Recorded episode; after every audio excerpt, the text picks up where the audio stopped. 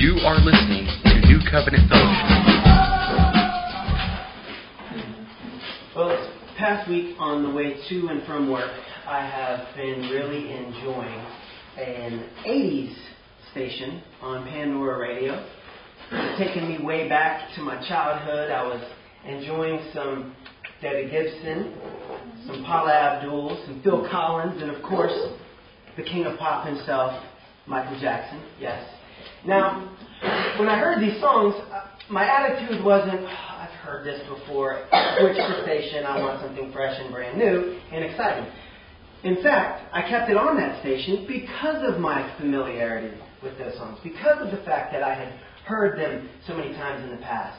And due to my familiarity with them, I embraced them and I rejoiced in them. And I hope that for you guys who have been here with us for the past several weeks and even months now, um, and our series is on the kingdom, plural. Um, I hope that this morning's message is much like that 80s Pandora station, that, that the content for you, though it is familiar, will not be something uh, to which you respond with, I've already heard that, on with something fresh and new. Hopefully, you will receive it and embrace it and rejoice in it. I'm kind of envisioning, uh, not necessarily soliciting this action, but at least the attitude of a church where everybody already knows what the pastor is going to say because they, they're, they're, they're just there, and, and he gets a lot of amens. Amen. Not saying we need to go there with the amens, I'm just saying that attitude is kind of what we're going for this morning, whereas you say, yes, I, I, I've heard this, I'm getting this. And in fact, I'd be willing to say that if, if you have been here with us for this journey over these past two sermon series on the kingdom, the kingdom what it is and the kingdom what it's like, I'd be willing to bet that due to this morning's message, you'll be able to connect some dots that you may not have connected before. Uh, for example, uh, yesterday, listening to 80s Pandora music, uh, I happened upon the funky cold Medina, and for the first time it occurred to me, oh, I get what he's saying now when he says, like Mick Jagger said, I can't get no satisfaction.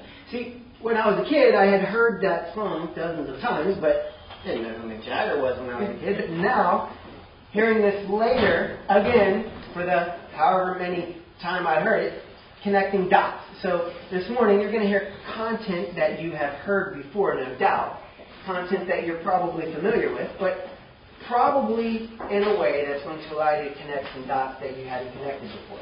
Now, whereas our previous sermon series have been much like uh, taking a microscope or a magnifying glass to a couple square inches of sediment, this morning we're going to zoom way back and get more of a, a bird's eye view of the terrain, get kind of a big picture kind of a message as we see this broad general sweep through our understanding of the kingdom. So, this morning, we do move into a new series entitled The Kingdom What It Means, where we kind of follow up these two previous series with the question okay, so if we are in the kingdom, if we are the kingdom, what does that mean? What does that mean for me? What does it mean for us as citizens in the kingdom? How then shall we live? What does that mean for our lives? And so we'll kind of make some practical, everyday application for us living in the 21st century as God's new covenant community. Now, this will pretty much be like any sermon series you'll hear at any church. The only difference is that it's going to be framed in the context of the kingdom, which chances are you probably won't normally hear at a typical church service. So let's let's do this. Let's kind of take a step back and get a bird's eye view, get a bird's eye view of the terrain and get kind of a big picture of the kingdom, kind of refresh our memory on what it is that we've looked at for 25 weeks now, so that that'll be fresh on our minds as we move forward looking at the kingdom, what it means, and then make application. So when I go through this, I'm not going to be reading every single Bible verse that I reference. We've already done that in the previous series, and it would take all day just to read those verses. So I would encourage you to be a Berean, as it is written in Acts chapter 17.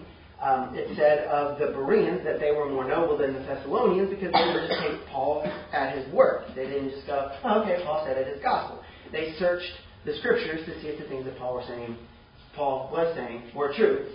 And so I want you to do the same thing. Don't just go, okay, Pastor Dave said it, then it's gospel. I want you to, okay, take notes, write down verses, and go home and check those out. And no need to freak out. The manuscript from which I'm preaching this morning will be made available to you online. If you can't wait until it gets uploaded, then holler at me after the sermon. I will email it right to you right away so you'll have it.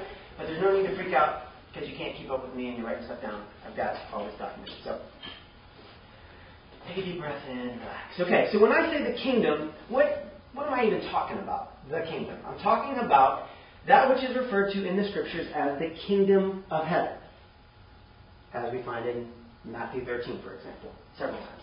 I'm also talking about that which is referred to in the scriptures as the kingdom of God, as Luke 13 refers to.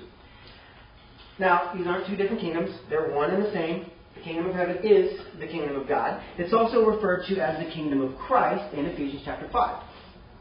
Now, we kind of gave a working definition, a basic definition of the kingdom, and I'll remind you of that and kind of bring that uh, to the forefront of your minds, and that is this the kingdom is the community or territory over which Christ reigns as king. Okay? The community or the territory over which Christ reigns as king. You got the king, and you got the citizens.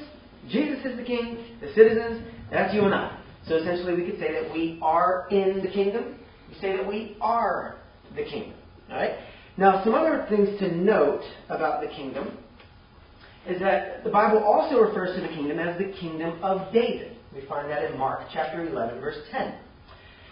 The Bible also refers to the kingdom as the restoration of Israel. We find that in Acts chapter 1, verse 6. We also find the scriptures referring to the kingdom as that which corresponds to the age to come. Right? The Jews typically uh, broke history down into two major ages. What they referred to in their time as the present age, and what they anticipated in the age to come.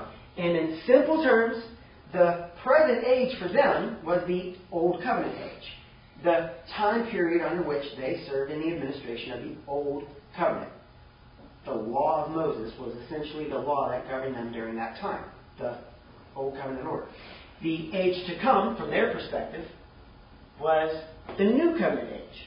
But obviously, for you and I, that is not still to come, that is present. And that is the kingdom. The kingdom corresponds to what we find in the scriptures called the age to come. Okay? The, the messianic age, the age of the Messiah, is the kingdom. The kingdom is also the antitype of Old Covenant Israel living under the law in the promised land. That's a mouthful. Um, let me kind of break that down a little bit for you, maybe simplify it. We see in the in the Old Testament uh, types and shadows, which are simply Old Testament people, places, things, and events that foreshadow spiritual realities that you find in the New Testament.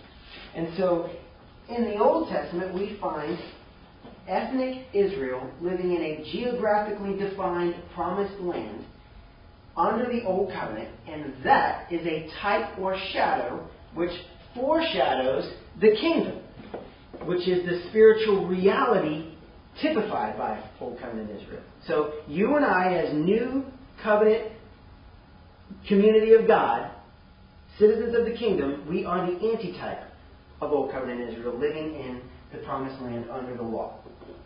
Now, the kingdom is also referred to in the scriptures as the inheritance of the saints. Now, that goes hand in hand with the whole antitype concept. Because in the Old Covenant, in the Old Testament, we find in the book of Joshua that the promised land was their inheritance. God promised to give that land to Abram, Isaac, and Jacob and their descendants. And that, that land was kind of rationed out as the inheritance of the different specific tribes. You've got 12 different tribes of Israel, and you've got that land kind of broken up into different sections. And this particular section belongs to the tribe of Dan. That's their inheritance. This section belongs to the tribe of Naphtali. This particular section belongs to the tribe of, uh, you know, Judah. So you've got the inheritance of Israel was the land. Well, the kingdom, as the antitype of that which we find in the Old Covenant, the kingdom is the inheritance of the saints. And if you're taking notes and you want Bible references for that, you can find it all over the place. Matthew 25, verse 34, Jesus said that the kingdom is the inheritance of the saints. Colossians chapter 1, verses 12 and 13, as well as James 2 5, are places that we find the kingdom referred to as the inheritance of the saints. Okay? The church is the kingdom. Find that in Revelation chapter 1, verses 5 and 6. What else do we see the kingdom referred to as in scriptures? The gospel. Okay? I think I hammered this home if you were here for the very, very, very, very, very beginning of our sermon series is on the kingdom. I hammered this home, but I'll say it again. The gospel is the kingdom. The kingdom is the gospel. The gospel is a fancy word it just means good news. The good news is the kingdom of God has come. Okay? Find that all over the place. Too many verses to cite. I'll just give you a couple of them. Matthew 24, 14 and Acts 8, 12. The kingdom is the gospel. And finally, I want to point out that the kingdom was the central teaching of Jesus. If you look at all the teaching of Jesus, it hinges on, it, it's centered on the kingdom. That was his message. The kingdom of God. Now, one thing we have to keep in mind is that Jesus didn't just come on the scene and bring up this idea of the kingdom out of nowhere. Okay? He didn't come on the scene and start preaching the kingdom and they go, oh, wow, that never heard of this idea before. See, this message of the kingdom was not preached in a vacuum. Okay? It's preached with the Old Testament as the theological backdrop, as the foundation. In other words, the kingdom of heaven, aka the kingdom of God, aka the kingdom of Christ, the kingdom of David, the restoration of Israel, the kingdom is the culmination of Jewish history and the fulfillment of Old Testament prophecy. Okay? It is the culmination of Jewish history and the fulfillment of Old Testament prophecy. Israel's history has a lot to play into our understanding of the kingdom. In the Old Testament, we find that God has set apart a chosen people to belong to Himself as His very own treasured possession. That people were was the descendants of Abraham, Isaac, and Jacob. Jacob, whose name was changed to Israel. Him and his 12 sons and their descendants, that made up God's chosen nation, his covenant community, Israel. They kind of had a rocky history, but they always had human leadership, never a king literally on the throne, though. In essence, God was their king. Kind of had a theocracy going on. But one day, you find this in 1 Samuel chapter 8, I believe. One day they, they kind of wanted to be like all the other nations around them. So they said to their prophet Samuel, Put a king over us so that he can go out and fight our battles and we can be like all the other nations. Well, this was disturbing to Samuel, and so he kind of had a conversation with God about it. These people, they want a king over them. This is disturbing, and God essentially tells Samuel, Don't worry about it. It's not like they're rejecting you. They're rejecting me as their king. They're rejecting me as their king. But you know what? They're insisting on this. Do it. Anoint a king over them, but warn them about all of the lame things that the king is going to do to them by taking their sons to be his servants and taking their vineyards and giving them to his administration and you know all kinds of politics and taxes and he's going to put heavy burdens on them. Warn them, give it to them. That's what they want. So he did. Saul was anointed as the first king over Israel. He was extremely lame. In the end, he was followed by King David, who was followed by his son Solomon. Those first three kings represent a time in Israel known as the United Kingdom. That's when all 12 tribes of Israel were united under one king as one kingdom. And it was a fairly glorious time in Israel's history. It was a time, especially during the reign of Solomon, after David had put all of God's people's enemies under his feet, or rather, after God had put all of their enemies under the king's feet. They, enjoyed a time of peace and prosperity. They were the nation of nations. Their king was the king of kings. They were the head, not the tail. They were a glorious nation. Well, over time, after Solomon, uh, under his son, the kingdom divided into the north and the south. The north retained the name Israel. The south went by the name of Judah, which was one of the two southern tribes. Ten northern tribes again retained the name Israel, but eventually, both of them were brought low due to their sin, due to their disobedience to the covenant, the law of Moses. According to the covenant, if they were disobedient, God would bring a nation against them to destroy them and bring them into exile. And that happened to the northern kingdom in 722 BC when uh, Assyria came against them, destroyed them, and carried them off into captivity. Then in 586 BC, God brought Babylon against Judah, carried them off into captivity, into exile. So the once glorious, world dominating superpower nation Israel both her northern kingdom and her southern kingdom were brought low, to the dust. To use biblical terms, terms of the prophets, God put her to death.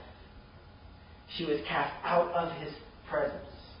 God's presence was in that promised land. She was cast out of the land because of the fact that she had defiled the land.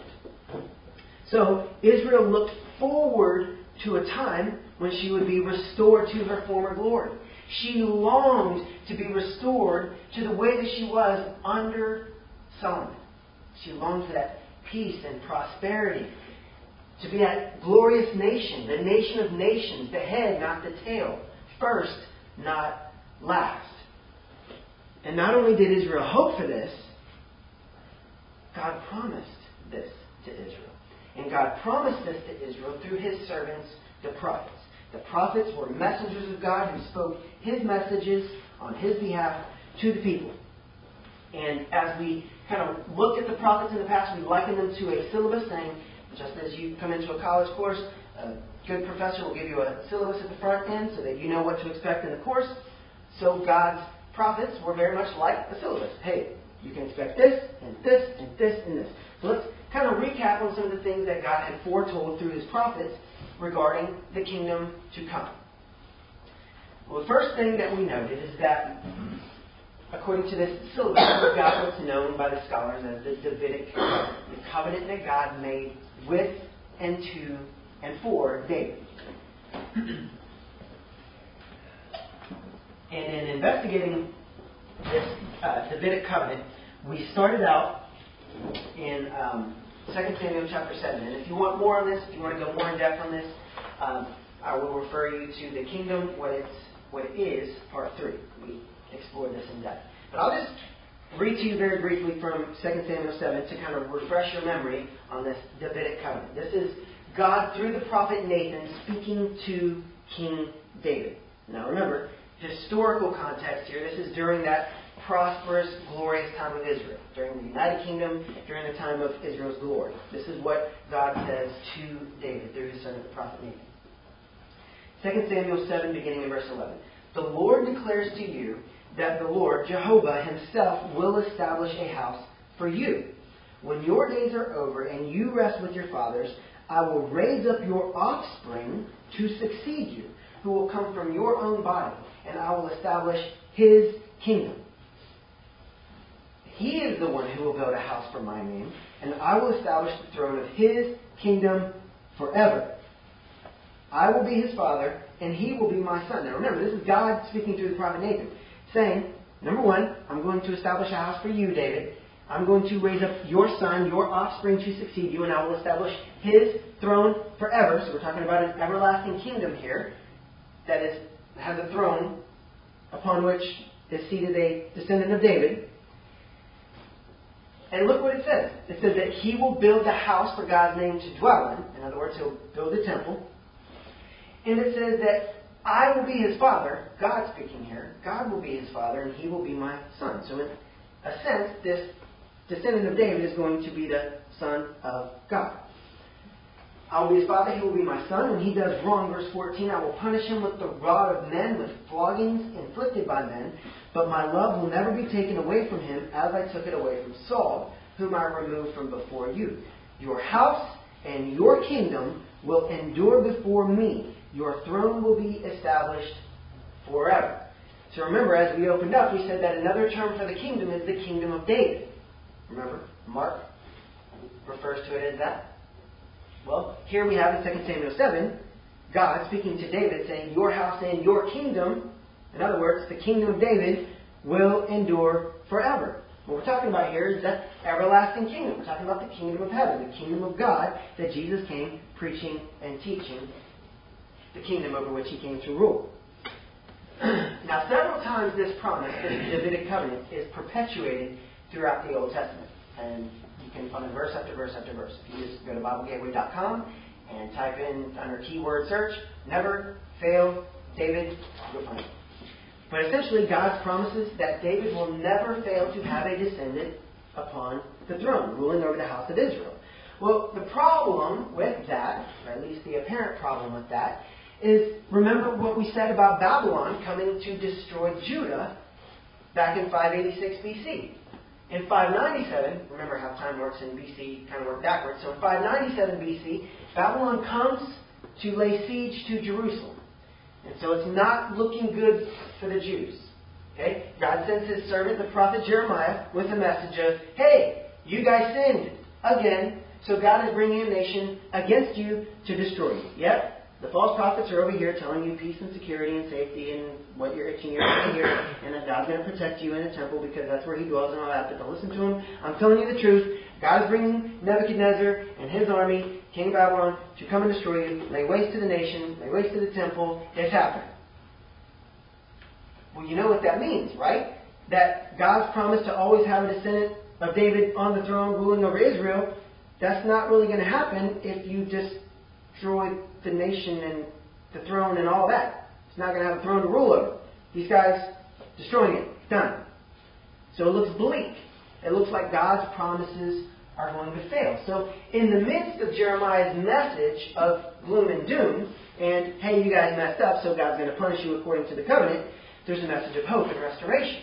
In Jeremiah 33, uh, starts way earlier than this, but I won't bore you by reading you a huge chunk of scripture. I just kind of reiterate the, the earlier part. But I think the key part uh, to pay attention to here is verses 14 through 17. Jeremiah says, The days are coming, declares the Lord, when I will fulfill the gracious promise I made to the house of Israel and to the house of Judah. In those days and at that time, I will make a righteous branch sprout from David's line. He will do what is just and right in the land.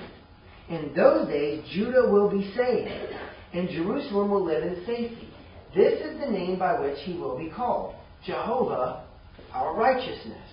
For this is what Jehovah says David will never fail to have a descendant sit on the throne of the house of Israel. In other words, I'm not going to fail to keep my promise. You guys are going to be destroyed right now, but I will restore you. And when I do restore you, at that time, Judah will be saved, and I will raise up a righteous branch from the line of David to sit on the throne, and I will fulfill my promise to always keep a man from the lineage of David on the throne over Israel forever. Question When? When in history does God raise up a righteous branch from the line of David who rules with justice and righteousness in the land? Better yet, when does God raise up a righteous branch from the line of David? Now, we're not talking literal branches here. We're talking about a descendant of David, okay? When does God raise up a descendant of David who is also called Jehovah our righteousness? When do humanity and divinity kiss in one human being in the course of history? When? In whom do we find this fulfilled? In Jesus. So, at this time, what do we find? We find God's promise to perpetuate the kingdom, this everlasting kingdom that belongs to the descendants of David. We find that that kingdom will endure forever. In other words, we've got the kingdom foretold in 2 Samuel 7, the everlasting kingdom. Okay? Now, in Jeremiah 33, we have connected to this promise, this promise of the righteous branch, who's also called Jehovah our righteousness.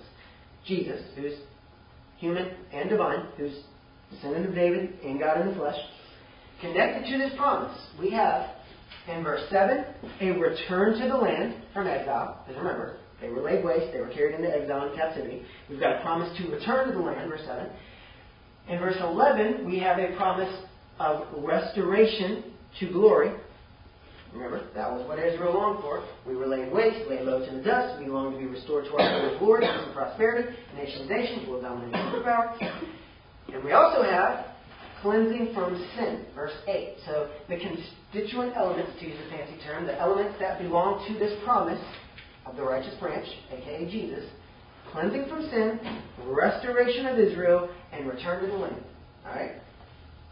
Now, moving forward, in, I bring that up for a reason. Okay? Moving forward in the prophecies, we move into Ezekiel. Ezekiel 36, we find the regeneration. And that's a complex doctrine. If you want more on that, I will refer you back to part 4 of the kingdom, what it is. You can get in depth on that there. But I'll just do a kind of quick sweep through what we find in Ezekiel 36, the same constituent elements we have in Jeremiah 33 cleansing from sin, restoration to glory, and a return to the land. So, in essence, if Jeremiah 33 is about the kingdom, and Ezekiel 36 is a parallel text to Jeremiah 34, then Ezekiel 36 is about the kingdom. And if Ezekiel 36 is about the regeneration, then the regeneration pertains to the kingdom. Okay? Following me there? Not only that, but in the gospel, in Matthew chapter 19, verse 28, Jesus says, in the regeneration, when the Son of Man sits on his glorious throne, you who have followed me will also sit on 12 thrones ruling over the 12 tribes of Israel. In other words, Jesus connects the regeneration to the time when he sits on his glorious throne. When does Jesus sit on his glorious throne? In the kingdom. In other words, the regeneration goes hand in hand with the kingdom. The time of renewal of all things, as the NIV puts it, or the new world, as the ESV puts it, is the time of the kingdom. In other words, once again, this is the age to come, as spoken of in the scriptures. Now, to just run through those um, elements of Ezekiel 36 and verse 24, God's elect would be gathered from the nations. There would be a gathering of the elect from exile back into the land. And uh, Ezekiel 36, verse 25, God's people would be sprinkled with clean water. God would, verse 26, regenerate Israel. In other words, the kingdom would be accompanied by a time of regeneration, when Israel would receive a new heart, when God would remove her heart of stone and give her a heart of flesh, when He would put His Spirit in Israel and cause Israel to be obedient. In verse 27, Israel will be His people, He will be their God. Now, here's where you may connect dots, kind of some funky cold Medina dot connecting right here. Maybe when you hear, I will be their God, they will be my people, maybe you're thinking, ah, I've heard that. Hebrews 8, Jeremiah 31, that's New Covenant. New Covenant corresponds to the kingdom. Ezekiel 36 is about the kingdom. Verse 28, God's people will be saved from uncleanness. Is this not the gospel? Salvation from sin. Gospel is the kingdom. Verse 29. God's people will be cleansed from sins.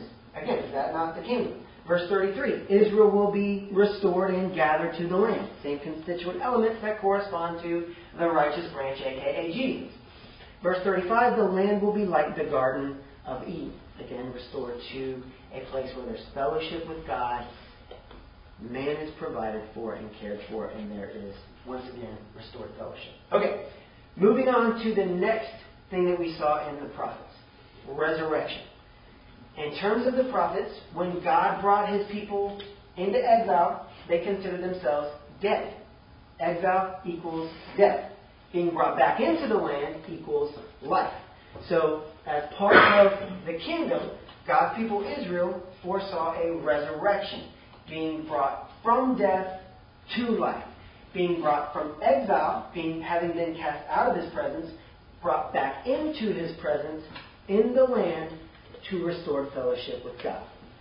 And we find that in Hosea 5 and 6, as well as Ezekiel 37. Ezekiel 37 is connected to Ezekiel 36. There's no surprise there that these go hand in hand. All right. Next thing that we find is a reuniting of the north and the south. Remember, under the son of Solomon, Rehoboam, the kingdom divided. You had the northern ten tribes of Israel, and you had the two southern tribes, Judah and Benjamin. And so, what Ezekiel 37 foretells is in the time of the kingdom, these two will be brought back into one, reunited as one kingdom under one king, and Ezekiel 37 calls that King David. Now we know that he's not talking about literal David, because by the time Ezekiel had been written, David had been dead for like 200 years.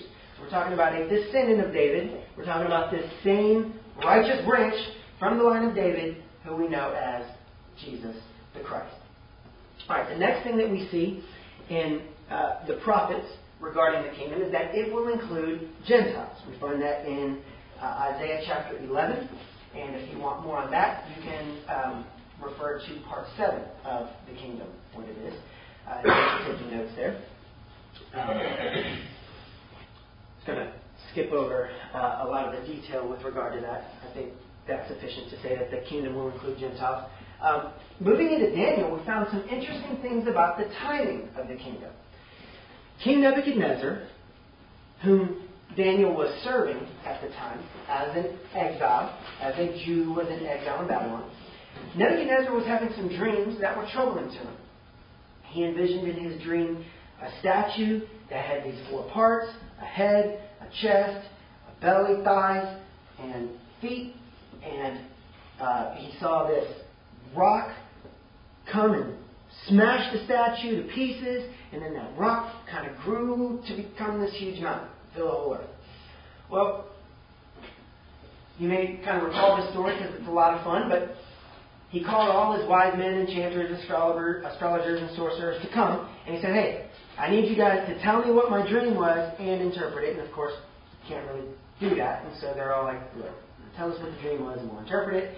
And he's like, "No, no, no. If you're the real deal, you can tell me what my dream was." Nobody could do it, so he kind of issued this decree put everybody to death, all of the wise men and enchanters.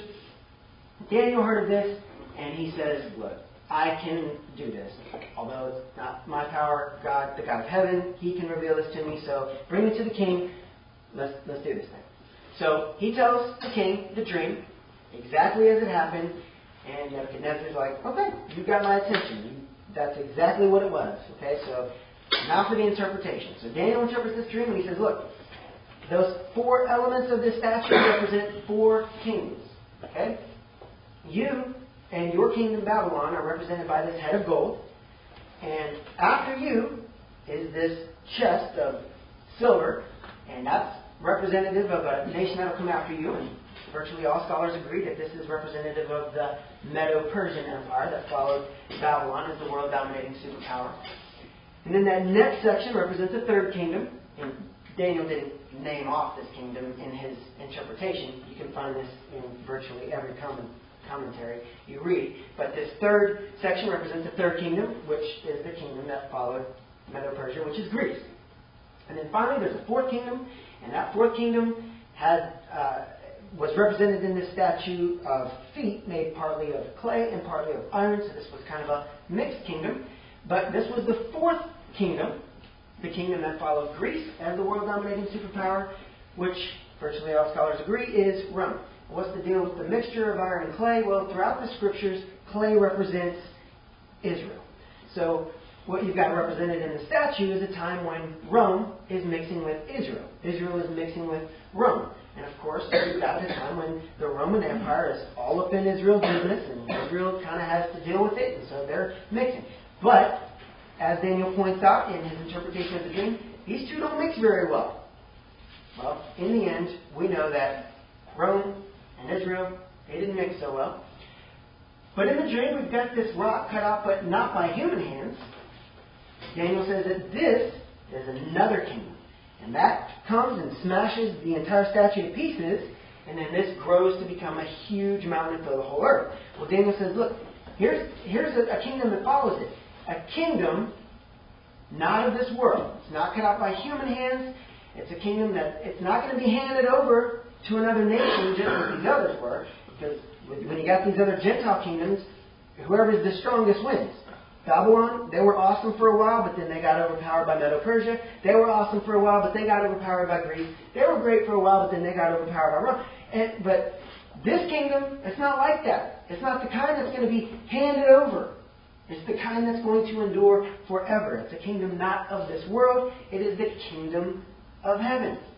And what Daniel says in Daniel 2.44 is that it will be established in the time of those kings. And we stressed this back then. I'm going to stress it again. In the time of those kings. In other words, Scripture limits the timing of the kingdom to no later than the Roman Empire.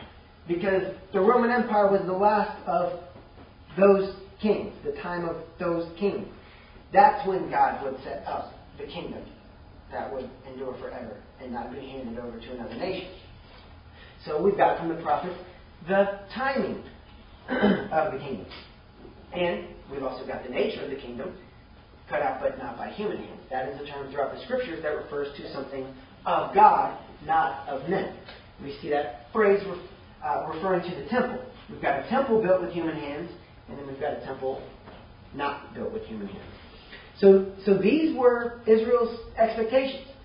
This was their prophets. This was their syllabus. This is what they looked forward to. Now, of course, they had their own understanding of those prophecies, and they interpreted those prophecies through their own lenses. They kind of had their own presuppositions about what the kingdom would be like. And in my best estimation, based on their response to Jesus, was that it would be very much like the kingdom of old. Okay? That they would still continue to be a kingdom defined by geographical borders, a land that had geographical boundaries, that they would continue to be a people defined by fleshly circumcision, that they would continue to be a people defined by ethnicity, literal flesh and blood descendants of Abraham, Isaac, and Jacob, that they would continue to be a people defined by the law of Moses, and that they would continue to be a people who worshipped at a physical temple built with human hands.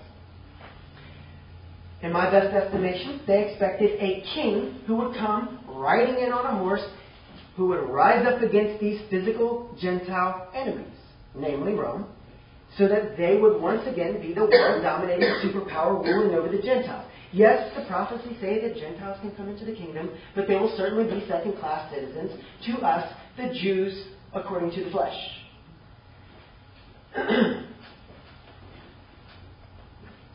now, it's hard to deny that the time of Jesus' ministry was the time for the fulfillment of the kingdom. Number one, you've got Jesus saying, The time has come, repent, for the kingdom of heaven is near. Number two, you've got John the Baptist, who came before him, who said, Repent, the time is near, the kingdom of heaven is at hand. Furthermore, you've got John the Baptist essentially manifesting the messenger who was foretold in Malachi 3 and 4. The messenger who would be sent to prepare the way of the Lord and turn the hearts of the children to their fathers and the hearts of the fathers to their children to prepare the way for the Messiah. Here you have in Jesus a descendant of David performing miracles. It's hard to deny that this was the time for fulfillment of the kingdom. After all, it was the time of those kings. Rome was the rule of the day. They had seen Babylon come and go, Medo-Persia come and go, Greece come and go, and here it was, fourth kingdom, iron mixing with clay. It's at hand. It is now. The kingdom is at hand. But again, they had their own understanding. So, by and large, because they had in their own minds a picture of what the king would be and what the kingdom would look, would look like, by and large, they missed. They were expecting natural things, they were expecting physical things, they were expecting literal things. So by and large, they missed the spiritual fulfillment of their Messiah. And those today who are still looking for physical fulfillment, looking for a physical king to reign on a physical throne in an earthly Jerusalem defined by geographical borders, are missing it. They're missing out on the glorious kingdom that has come. Well, again, they had one thing in mind, but what they got was something entirely different. They were expecting, again, a literal and physical kingdom, but what they got was a spiritual kingdom. Remember, the, the scriptures can be looked at in terms of types and shadows. Now, the kingdom is the antitype of Old Covenant Israel under the law. In other words, the kingdom is a spiritual reality. The kingdom has no geographical borders as the land under the Old Covenant did. The kingdom is a heavenly habitation. That's why it's called the kingdom of heaven. Additionally, in Luke 17, once uh, when Jesus was asked by the Pharisees and the teachers of the law, uh, you find this in Luke 17, 20 and 21. Uh, the Pharisees and the teachers of the law asked him when the kingdom of God would come. Jesus replied, The kingdom of God does not come with your careful observation. Nor will people say, Here it is, or There it is, because the kingdom of God is within you. In other words, the kingdom is not going to be manifest in such a way that you can observe it with your physical eyes. You're not going to be able to say, There it is, or Here it is. It's within you. It's a spiritual reality, not a physical, earthly, fleshly reality. And then you move into John. In John chapter 6, after Jesus provided all kinds of food for all kinds of people out of just a few fish and loaves, the people were about to try to make him king by force, and Jesus perceived this. So what did he do? He said, Here I am, I'm your king, let's do this thing. No, he withdrew to a quiet place by himself. Why would he do that? If Jesus' whole mission was to come and preach the kingdom, to come and be the king who was to sit on the throne over the house of David, if he was the king to rule over the kingdom that was promised, why didn't he just go, Yeah, you're right, I'm the king, here I am, put me on the throne? Because the kingdom that they were trying to make him a king over was not the kind of kingdom that he came to rule over. He came to rule over a heavenly kingdom not an earthly kingdom. But of course, they wanted an earthly kingdom. And a lot of people today still want an earthly kingdom. But, as with all antitypes in the scriptures, the antitype is always far greater, more glorious, and superior to the type that foreshadowed it. Why would we want an earthly kingdom defined by geographical borders and an earthly king on an earthly throne and an earthly in John 18, in his pre crucifixion trial, he was asked, Are you a king? And Jesus' response is, Yes, it is as you say. In verse 36, he says, But my kingdom is not of this world. If it was of this world, then I'd just have my disciples come and release me right now. Get me out of this predicament. But my kingdom is not of this world. So, what the Jews had expected in the coming kingdom, in the kingdom foretold in their prophets, wasn't the kingdom they got. And so they rejected Jesus. In the end, because of their rejection of Jesus, Jesus rejected them. Again, they expected a kingdom in which the covenant community would be defined by those five markers. Just as they were in the, quote, present age. All right? And those five identifying markers still identify God's covenant uh, citizens, um, but they take on spiritual terms in the kingdom. Okay? Let me, let me break this down. Under the Old Covenant administration, under the present age, according to the Scriptures, um, in the Old Covenant, they were defined by uh, descent from Abraham. They were the children of Abraham, right? According to the flesh. Literal flesh and blood descendants of Abraham, Isaac, and Jacob. In the New Covenant community, in the kingdom, we are still children of Abraham, but according to the book of Galatians, specifically, uh, Galatians 3 7, we're children of Abraham, not by flesh and blood, but by faith. Okay? Under the Old Covenant administration, they were under the law of Moses. They were under Torah. But under the New Covenant administration, under the in the kingdom, we're not under the law of Moses, but the law of Christ. Under the Old Covenant administration, they were defined by circumcision, circumcision of the flesh, a fleshly circumcision. Well, there's still circumcision in the new covenant, but it is a circumcision of the heart done by the Spirit, not according to the written code. Romans 2 28 and 29. In the Old Covenant, they define themselves in terms of a temple built with human hands. In the New Covenant, in the kingdom, there's still a temple, but it is not a temple built with human hands, but a temple made up of living stones with the foundation of the apostles and prophets with Christ Jesus as its chief cornerstone. Ephesians chapter 2, 2 Corinthians 6, 1 Peter chapter 2. We make up the temple of the living God in the kingdom. His presence dwelleth in us. In the land, in the Old Covenant order, was defined again by geographical boundaries, but the land in the New Covenant community, the land in the kingdom, is a heavenly land. It is a heavenly habitation that knows no geographical borders. Hebrews 12 22.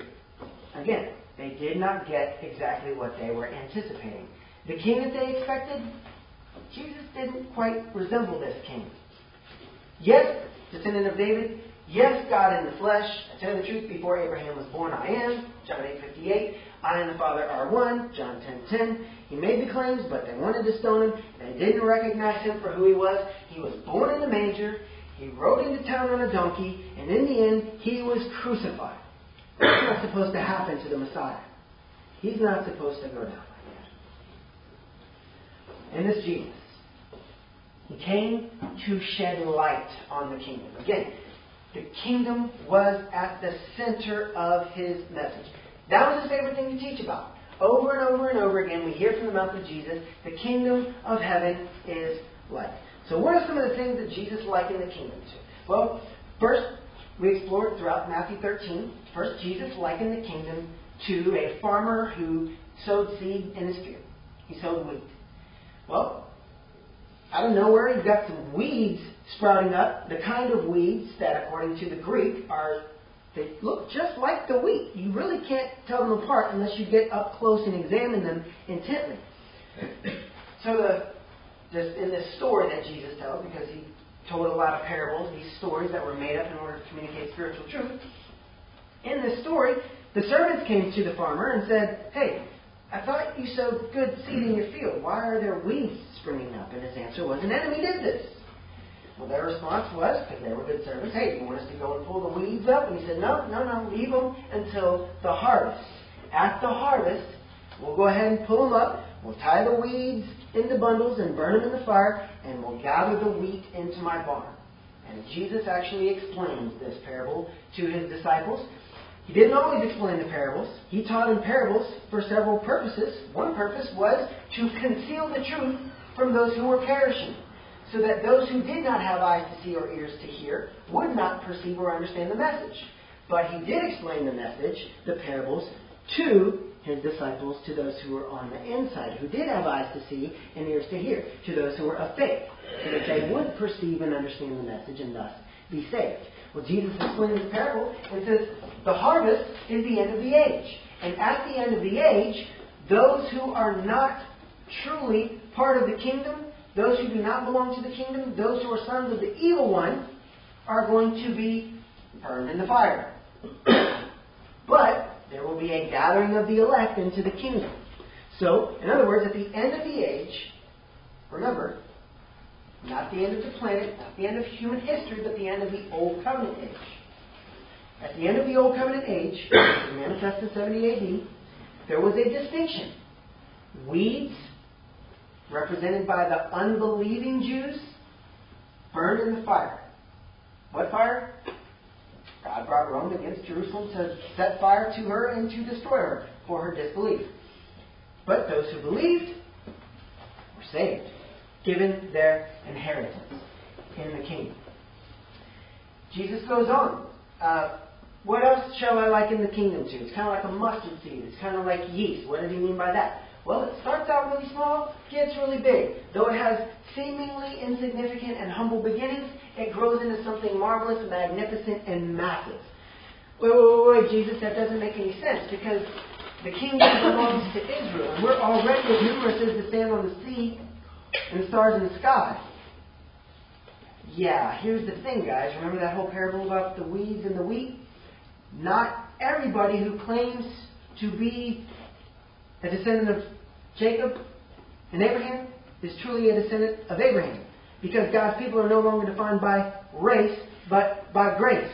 There's a new definition to who God's true people are. God's true people are in Christ. don't believe in Christ, you're not really part of God's people. This goes hand in hand with what John the Baptist told many of the Pharisees and teachers of the law who were coming to him to be baptized. He said, You brood of vipers! Who warned you to flee from the cunning, from the coming wrath? And don't think that you can say to yourselves, We have Abraham as our father. I tell you the truth. God can raise up children for Abraham from these stones. Look, the axe is already at the root of the tree. And God is about to cut down every tree that does not bear good fruit. Throw it into the fire. In other words, don't think that because you're flesh and blood descendants of Abraham, Isaac, and Jacob, that you get the kingdom, or that you belong to the kingdom, or that you are the kingdom. God can make children of the kingdom from stones if he wanted to. And in fact, he's about to do something that you're going to detest. He's going to make a bunch of Gentiles into citizens of the kingdom. In your stead, sons of the kingdom are going to be thrown out. Those outside of the kingdom are going to be brought in. I tell you the truth, many from the east and the west are going to sit down at the feast of Abraham, Isaac, and Jacob in the kingdom. But the sons of the kingdom will be thrown out. Matthew chapter 8. Don't take my word for it. Write it down. Check it out. All right. What else is the kingdom like?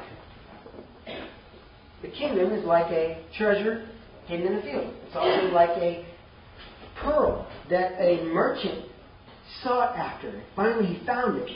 And when this great treasure was found, he sold everything he had and went and bought it. In other words, the kingdom is extremely valuable. And we looked at this in kind of two different ways, saying that this could be interpreted kind of from two different viewpoints.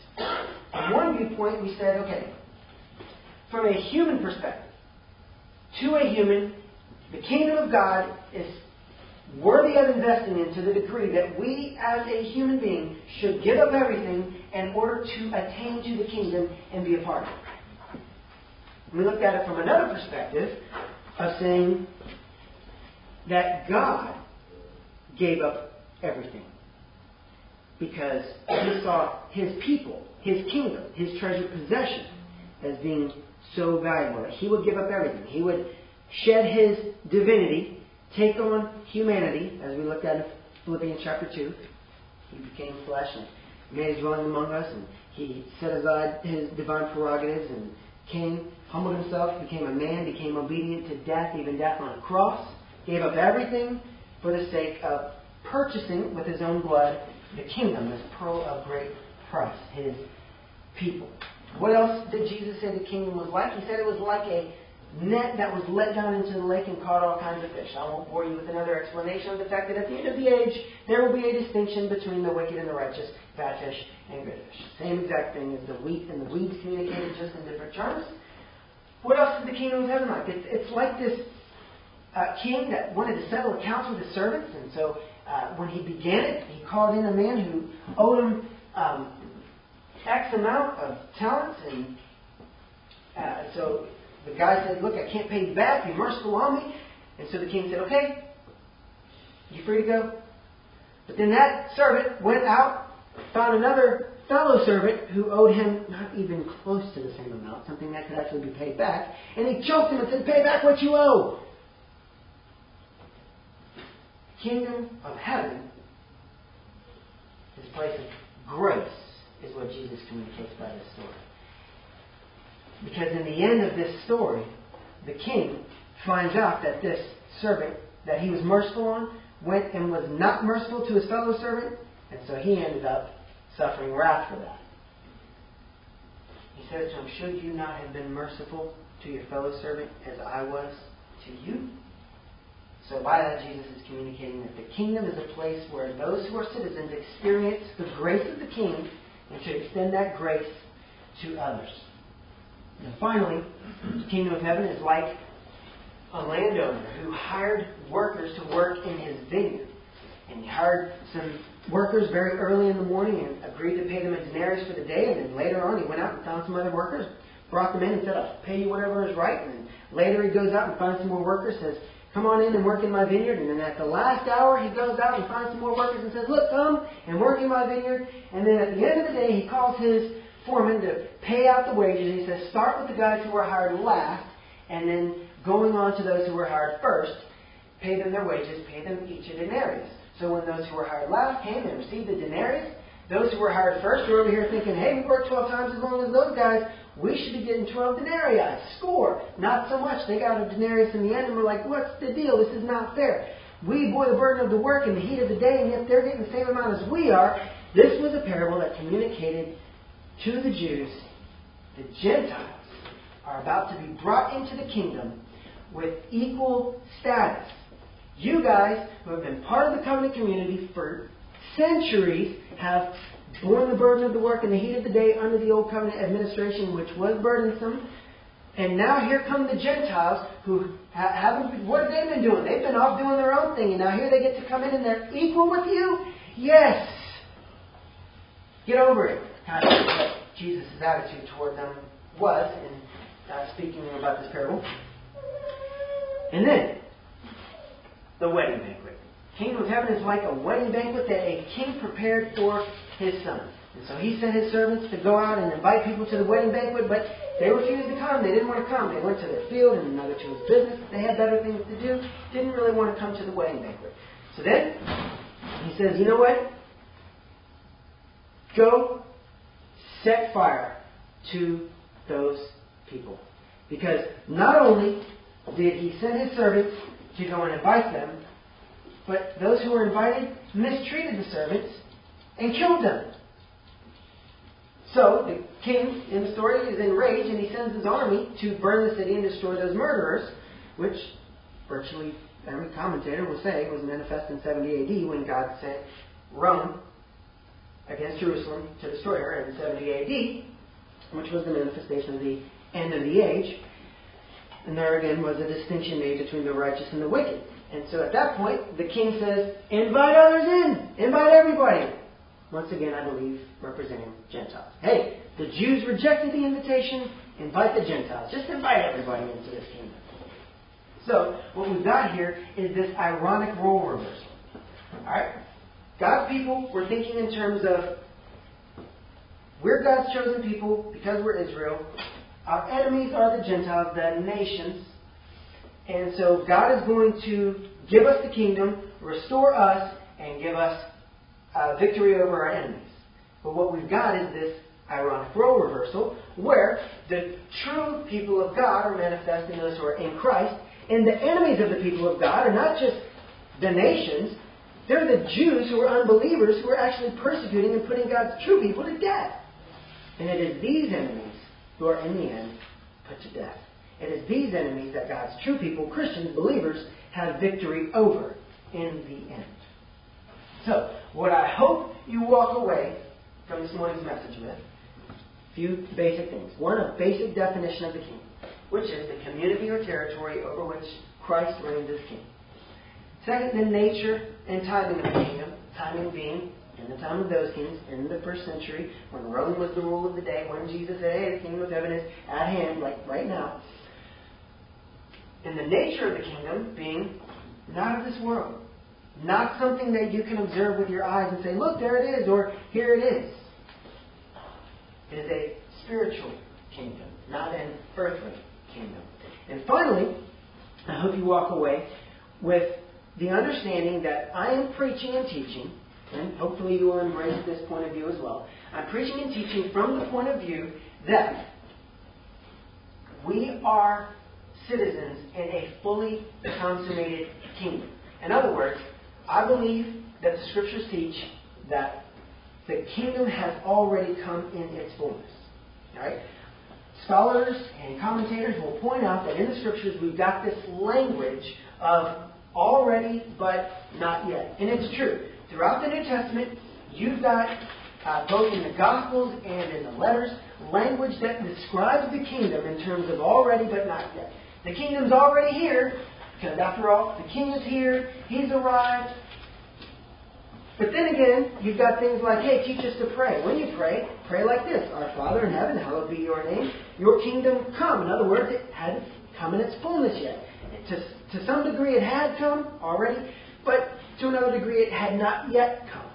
Well, I believe that the scriptures teach that it comes in fullness at the end of the age. So a lot of people today still interpret their Bibles as teaching that the end of the age is the end of human history or the end of planet Earth. I don't believe the scriptures teach that. I believe that the scriptures teach the end of the age as being the end of the Old Covenant age. So, I believe that the end of the Old Covenant age was in 70 AD, and at that point, the kingdom came in its fullness. And at that point, that temple was destroyed. That temple that marked that Old Covenant age and was superseded by a, by a uh, temple built not with human hands, but of living stones. At that point, the law of Moses was superseded by the law of Christ. At that point, circumcision of the flesh was uh, superseded by circumcision of the heart done by the Spirit. At that point, God's people were no longer defined by race, but by grace, by being in Christ. And at that point, in 70 AD, at the end of the age, in a fully consummated kingdom, the territory over which God in Christ reigns as king is no longer defined in terms of geography, geographical borders, but is now defined in terms of a heavenly habitation. After all, it is indeed the kingdom of heaven. So that is my hope for you this morning, that you'll walk away understanding the kingdom, community, or territory over which Christ reigns as king, is a spiritual kingdom, and it is not just already not yet for us, but it is already already for us. we are dwelling in and are citizens of a fully consummated kingdom, a kingdom that has arrived in its fullness. And therefore, as we move forward in the series, we're going to be able to make modern day application from the scriptures about life in the kingdom, and we never have to go, well, wait a minute, wait a minute. I know this is talking about life in the kingdom, but if the kingdom hasn't come in its fullness yet, then to what degree can we apply this? Because maybe this doesn't apply until the kingdom comes in its fullness at some point in our future. I believe it's already here. And I believe we have all of the benefits and all of the wonderful uh, things that are associated with the kingdom at our grasp.